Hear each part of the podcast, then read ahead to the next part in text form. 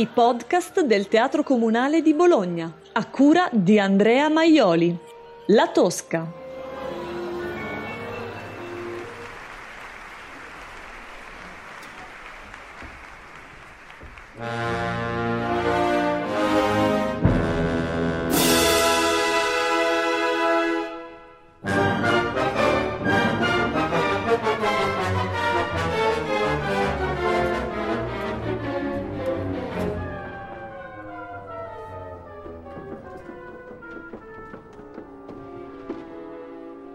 Fatale fu quella visione mentre correva l'anno milleottocentottantanove. Sara Bernard, la diva divina, sul palco del Teatro Filodrammatici a Milano, protagonista carica di fuoco nel dramma di Victorien Sardou, La Tosca. Lei recita in francese. Giacomo Puccini non maneggia bene le lingue straniere. «Ah, sapessi il porco inglese», dirà a un certo punto del suo cammino. Ma il compositore di Lucca rimane comunque stregato dalla storia della cantante Floria Tosca, dell'amante Mario Cavaradossi, del perfido capo della polizia Vitellio Scarpia. Amore, passione, tradimento, morte. Gli ingredienti perfetti per cucinare il piatto di un melodramma o di una vita. Reduce da un debutto non proprio baciato dal successo con Edgar, Puccini è in cerca di una storia e di una musica. Tosca gli fa brillare una luce negli occhi e la lettera che scrive all'editore Ricordi è una dichiarazione di intenti. In questa Tosca vedo l'opera che ci vuole per me, non di proporzioni eccessivi né tale da dar luogo alla solita sovrabbondanza musicale. La Gazzetta Musicale del tre dicembre milleottocentonovantuno ufficializza l'accordo. Ricordi editori annunciano di aver acquistato da Victoriano Sardou il diritto di ridurre in dramma lirico La Tosca. Il maestro Giacomo Puccini, avendo terminato gli impegni assunti con la ditta stessa, ebbe da questa nuovo incarico di scrivere altre due opere, una delle quali sarà La Tosca, su libretto di Luigi Illica. Ma il progetto si incammina su un sentiero invaso dalla vegetazione del dubbio, un sentiero che si intreccia a viottoli che non conducono da nessuna parte, perlomeno all'inizio. Ostacoli, ostacoli, ostacoli. Intanto è lo stesso autore, Sardou, a nutrire dubbi sulla figura di Puccini. Chissà, forse non ancora abbastanza famoso ai suoi occhi è anche in Francia. Lo stesso Puccini pare prendere le distanze in una fase di disinnamoramento nei confronti della storia. Tosca dunque a un certo punto passa di mano e finisce al barone Alberto Franchetti per poi fare comunque ritorno a casa Puccini. Se il rapporto Sardou-Puccini non comincia sotto una buona stella, poi gli astri si metteranno a disposizione. Quando Puccini incontra finalmente a Parigi Sardou, pare ne rimanga conquistato. Quell'uomo era portentoso. Aveva più di settant'anni e c'erano in lui l'energia e la spigliatezza di un giovinotto. Era poi un parlatore infaticabile, interessantissimo. Parlava per ore intere senza mai stancarsi e senza mai stancare.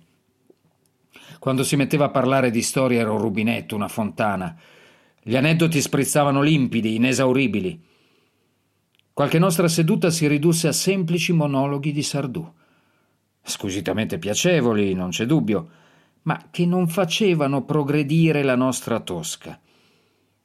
Tuttavia, egli si mostrò subito arrendevole e si adattò facilmente alla necessità di sopprimere un atto e di fondere il quadro del carcere con quello della fucilazione.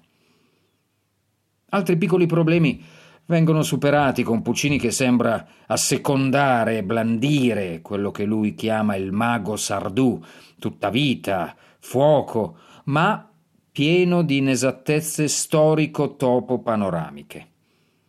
Puccini cercherà infatti di spiegargli educatamente che il Tevere non passa tra San Pietro e Castel Sant'Angelo, come in realtà il commediografo aveva scritto. Ma anche con Ricordi successivamente ci saranno problemi. Terminata l'opera, Puccini la invia all'editore per avere un primo parere e si sente scrivere così. Con battito di cuore, è vero, ma con piena franchezza e coscienza ho il coraggio di dirle: il terzo atto di Tosca, così com'è, mi pare un grave errore di concetto e di fattura. Ma Iddio santo e buonissimo, cos'è il vero centro luminoso di questo atto? Il duetto Tosca-Cavaradossi. E cosa ho trovato? Una musica frammentaria e modesta e, per colmo, un pezzo portato via di sana pianta dall'Edgar. Stupendo se esso viene cantato da una contadina tirolese, ma fuori di posto in bocca a Floria Tosca e ad un Cavaradossi. La risposta di Puccini non si fa attendere. Intanto invita Giulio Ricordi a riascoltare il terzo atto, poi difende una frammentarietà voluta e attacca le sbrodolature amorose che accompagnano gli accademici inni d'amore finali nell'opera.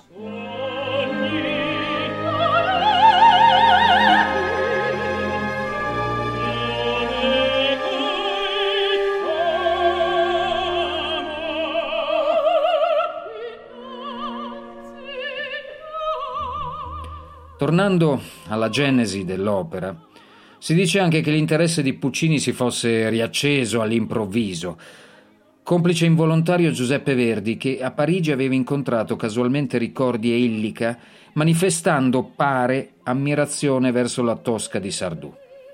Verità o leggenda? Come fa dire John Ford ai suoi cowboy crepuscolari, qui siamo nell'West, dove se la leggenda diventa realtà, vince la leggenda. Ogni riferimento alla fanciulla del West è ovviamente puramente casuale. Comunque si deve approdare all'estate del milleottocentonovantasei, quando Puccini scrive una lettera a Illica, incominciata Tosca. La composizione vera e propria si svolgerà tra il giugno milleottocentonovantotto e il settembre milleottocentonovantanove. La prima, finalmente, il quattordici gennaio del millenovecento, mentre un secolo è appena stato sepolto e un altro ha appena aperto gli occhi e sta guardando verso l'orizzonte della modernità. Il palco è quello romano del Teatro Costanzi, oggi il Teatro dell'Opera. E oggi, oltre cent'anni dopo, nello stesso mese, con una differenza minima di pochi giorni, la Tosca alza il sipario, il ventinove gennaio duemilaventidue, sulla stagione d'opera del Teatro Comunale di Bologna, con una messa in scena che vede sul podio Daniel Oren e in regia Ugo De Ana.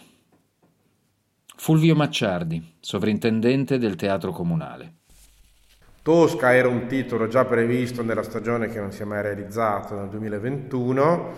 Nel momento in cui poi abbiamo riorganizzato il ventidue, abbiamo pensato di iniziare con un titolo di grande appeal, molto conosciuto e molto amato, anche per celebrare un rientro e un ritorno al teatro, all'attività ordinarie. Abbiamo valorizzato particolarmente sia la direzione musicale con Daniel Oren, che tutto l'impianto registico, scenografico, di costumi, con un grande artista come Ugo De Ana, e un po' casualmente ritornano entrambi dopo lunghe assenze, più di vent'anni che entrambi non calcavano questo repertorio, e quindi diventa quello che deve essere quasi sempre l'inaugurazione, una grande festa per il teatro e un momento di grande gioia e partecipazione da parte di tutto il pubblico. Gennaio del Novecento, dunque. Puccini ha scoperto l'automobile e pare ceda in velocità, visto che arriva anche una multa. Adora degli orologi ultrapiatti appena immessi sul mercato, e un ammiratore americano gli ha fatto dono di un canotto dotato di motore a quattro cilindri. L'ombra di Sara Bernard, sulla quale Sardou aveva costruito la sua Tosca, si allunga sul personaggio pucciniano con una teatralità che per il musicologo Alberto Cantù può essere tutto e il contrario di tutto. Mano caritatevole e mano omicida, teatro e chiesa, fede e gelosia, cattolicesimo e sensuale erotismo, dolcezza e furore, corpo e spirito, alcova dell'amante e grata del confessore. Un campionario dell'animo femminile portato alle estreme conseguenze per un'opera che muove dalle apparenze del verismo per approdare alle sperimentazioni del Novecento. Una donna calata nella realtà, questa Floria Tosca, forse più un'icona, un contenitore di codici teatrali sui quali però indubitabilmente la realtà incombe. Lo specifica molto bene il maestro Daniel Oren. Sì, penso proprio che Tosca sia una delle prime eroine femministe nella storia dell'opera, dice. Le donne sono molto importanti, pensiamo a Violetta nella Traviata o a Mimì nella Boema, anche Turandot volendo, ma tutte loro rimangono sempre passive. È l'uomo che decide la vita per loro. Tosca è diversa, è una donna meravigliosa che lotta fino in fondo per avere quello che desidera, che non ha paura della morte. Quando si tratta del suo onore non fa compromessi. Un personaggio molto forte. Ancora il sovrintendente Macciardi. Devo dire che il secondo atto di Tosca, in cui lei rivendica l'autonomia di essere una donna che ha diritto a un trattamento uguale o comunque in linea con quello che è riservato agli uomini, pur in una storia ottocentesca, lo trovo molto attuale, e penso anche al fatto che questa donna, rarissima, rarissimo fatto nelle drammaturgie delle nostre opere liriche, uccide lei direttamente il cattivo, è un primo sintomo di affermazione di quelli che sono poi i, i diritti che sono ancora oggi in fase di rivendicazione, però insomma un bel messaggio che ha lasciato alla storia del mondo Puccini. Ma è al soprano Maria Cosè Siri che spetta il compito di affrontare questa Floria Tosca, che può essere tutto e il contrario di tutto. È sensibile, ma la sua sensibilità, secondo me, eh, parte da una, da una libertà come essere, come anima, come donna, che, che quando viene ferita o toccata o manipolata o mh, questa libertà si può, questa libertà, questa base, diciamo, che sarebbe un'anima buona, e si può trasformare in qualcosa di molto pericoloso anche per lei stessa. Questa femminilità che ha è un valore, che poi la volete considerare la prima femminista, però secondo me la femminilità è anche ehm, fa parte di questa natura eh, che, ci hanno, che con il passare dei, dei secoli abbiamo un po' imparato a nascondere o, o, o a spostare, vero? Invece Floria, personaggio, è completamente, vive la sua femminilità, e secondo me viene molto stretto mano per mano con difendere questo che è essere femmina nel più bel senso del, dell'arte. Ho, ho dovuto fare più produzioni per capire questa cosa, che non è un manierismo, non è un cliché, è un concetto molto, molto vero e semplice e, e neutro, nel senso: io sono femmina, come mi sento? Allora, cosa farei in questa situazione veramente? E può diventare una tigre, può decidere di, di farla finita per il dolore, e quindi mh, credo che eh, il femminismo porta altre bandiere che preferisco non toccare. Questo è un personaggio nettamente eh, femminile. Nel triangolo Tosca Cavaradossi Scarpia si inserisce a forza e con prepotenza un quarto protagonista. È la città dove si svolge tutto. È Roma. Anche nella toponomastica si scorge un triangolo ideale che collega tre luoghi. La basilica di Sant'Andrea della Valle, dove il giacobino Angelotti si nasconde dopo la fuga dal carcere e dove trova l'aiuto del pittore Cavaradossi. È Palazzo Farnese, teatro di una festa con i reali di Napoli e covo di Scarpia, ed è soprattutto Castel Sant'Angelo, il luogo del terrore poliziesco, il luogo delle sbarre e delle esecuzioni, il luogo dove all'alba, nel terzo atto, si compie tutto. Nella Tosca, al Comunale di Bologna, Ugo De Ana firma anche la scenografia. Un gigantesco braccio domina la scena, muovendosi in sintonia con il progredire dell'opera, incombente. Pareti a specchio, pavimenti che riflettono e che inducono alla riflessione, due gigantesche porte alte nove metri, nere, un profondo nero. Molte di queste scenografie sono nate in un grande capannone alla periferia di Bologna, dove nascono sempre materialmente le visioni che poi saranno portate sul palcoscenico. Un grande fondale dipinto si allunga sul pavimento occupando uno spazio grande come una piccola piazza. Legno ovunque. Odore di colla, solventi, vernici. Un quadro che dovrà mostrare una trasparenza luminosa. In altri ambienti vecchi stampi scenografici che sembrano sculture d'arte contemporanea. Cumuli e cumuli e cumuli di armi medievali, di scudi e di elmi appartenenti a chissà quale opera andata in scena. Grandi armadi che possono racchiudere anche delle sorprese. Statue classicheggianti. Volti bianchi di gesso che ti osservano attraverso le loro pupille vuote. In quel mondo che fuori è industriale, mimetizzato tra strade tutte uguali e capannoni tutti uguali, ma che in realtà si rivela uno Stargate che nasconde nelle viscere epoche diverse e salti temporali spiazzanti, si muove e lavora tra gli altri un signore che si chiama Giacomo Di Lernia. Sono macchinista teatrale del Teatro Comunale di Bologna, eh, sono anche costruttore, nel senso che oltre a lavorare in teatro come macchinista per quelle che sono le competenze tipiche del nostro reparto, ovvero montare, smontare, movimentare le scenografie, le costruisco anche, in particolare presso il laboratorio di Via dell'Industria a Bologna. Abbiamo costruito un oggetto di notevoli dimensioni, e anzi sono due oggetti eh, composti da quattro pezzi che vanno assemblati a due a due, e raffigurano un, due portoni giganteschi. Sono, parlo di oggetti che sono delle dimensioni di nove metri per tre. Eh, noi abbiamo fatto la parte eh, di telaio, diciamo, la struttura portante, che è stata poi rivestita e abbellita eh, dal lavoro degli scenografi, i quali hanno stampato con dei materiali bicomponenti eh, cornici, specchiature, rosoni, appiccicati insieme a noi eh, sopra e infine dipinti. Adesso sono stati portati in teatro da qualche giorno, quindi sono già stati montati e sono appesi, perché sono oggetti che vengono anche movimentati anche in verticale. Riavvolgiamo il nastro, è tempo di flashback. Torniamo a quella prima al Teatro Costanzi di Roma.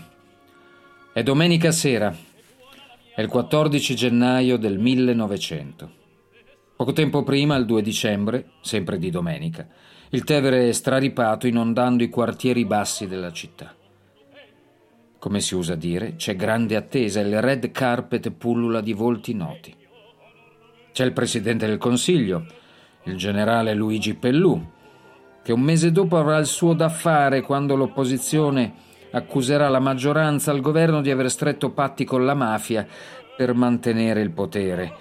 E questa sembra una storia che in Italia si ripete. C'è il ministro dell'istruzione Baccelli. Il parterre delle celebrities musicali è ben rappresentato da Cilea, da Franchetti, da Mascagni. E c'è grande attesa per l'arrivo della regina Margherita, che a causa di un pranzo di gala al Quirinale potrà raggiungere il palco reale solo al secondo atto. Tanti rappresentanti della stampa, anche qualche americano. Alla fine, un successo turbato da lievi riserve. Sette chiamate comunque, tre solo per Puccini. La recensione del Messaggero. In questa Tosca da cui prorompe così limpidamente la sua anima d'artista c'è, con la potenza del dramma, la dolce pieghevolezza degli accordi, la libera agilità del ritmo, la ricca armonia delle tinte opposte e sovrapposte. C'è la frase larga, sviluppata, compiuta, che ci fa fremere d'amore o di odio, che ci strappa la lacrima o la maledizione. C'è la vigoria dell'istrumentazione, la virtù del chiaroscuro. C'è soprattutto il suo stile che affascina e conquide.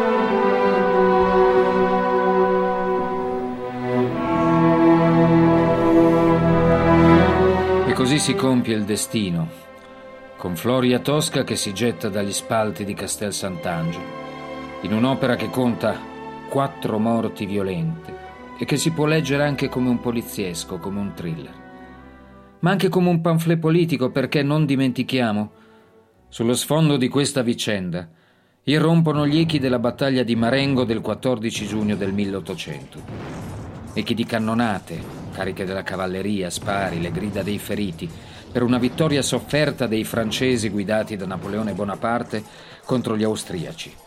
Una vittoria francese che favorisce i libertari rivoluzionari contro papalini e teste coronate. Un'opera, la Tosca, che porta in scena prepotentemente un cattivo, un villain, come si dice nel cinema americano. Il capo della polizia Vitellio Scarpia, destinato a non passare inosservato.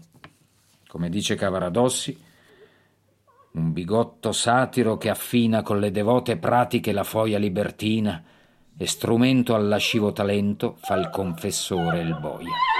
Un personaggio estremamente contemporaneo che musicalmente, secondo alcuni esperti, anticipa la dodecafonia. Dodecafonia di un mondo che tuttora vive sintonizzato sul battito cardiaco della Tosca di Puccini.